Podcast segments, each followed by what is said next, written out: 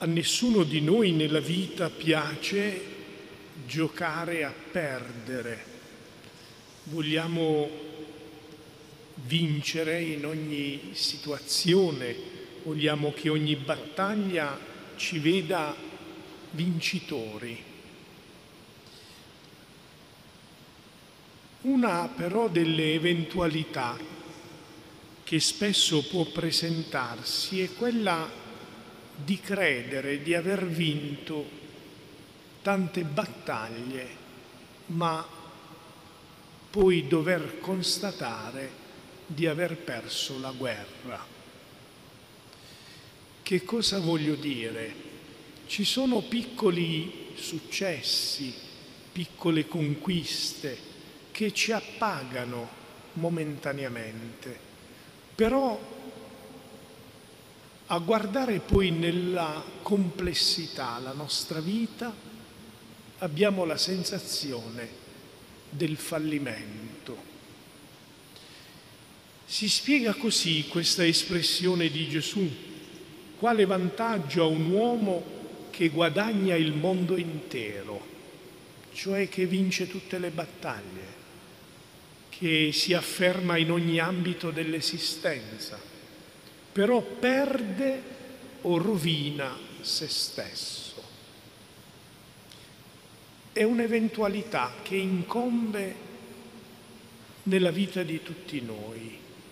Quando noi rischiamo di perderci, anche se abbiamo il medagliere pieno di vittorie, ci perdiamo quando smarriamo il senso compiuto della vita.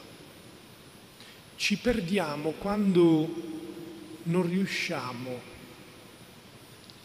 a provare permanentemente, faccio questo esempio, il retrogusto buono e bello della vita. Quando noi beviamo un buon caffè, ci piace conservare per un po' di tempo il retrogusto. Prova ne è che se qualcuno ci offre qualcosa, diciamo no, ho preso il caffè, preferisco tenere il gusto del caffè. Ecco, una vita riuscita è una vita che ci fa portare permanentemente il retrogusto buono di ciò che facciamo.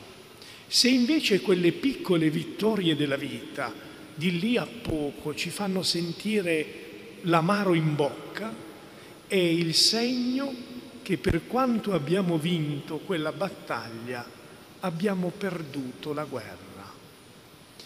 E allora Gesù è venuto per questo, perché la nostra vita sia permanentemente segnata da un ottimo retrogusto e non solo dal piacere immediato di qualcosa che abbiamo potuto gustare e poi è svanita.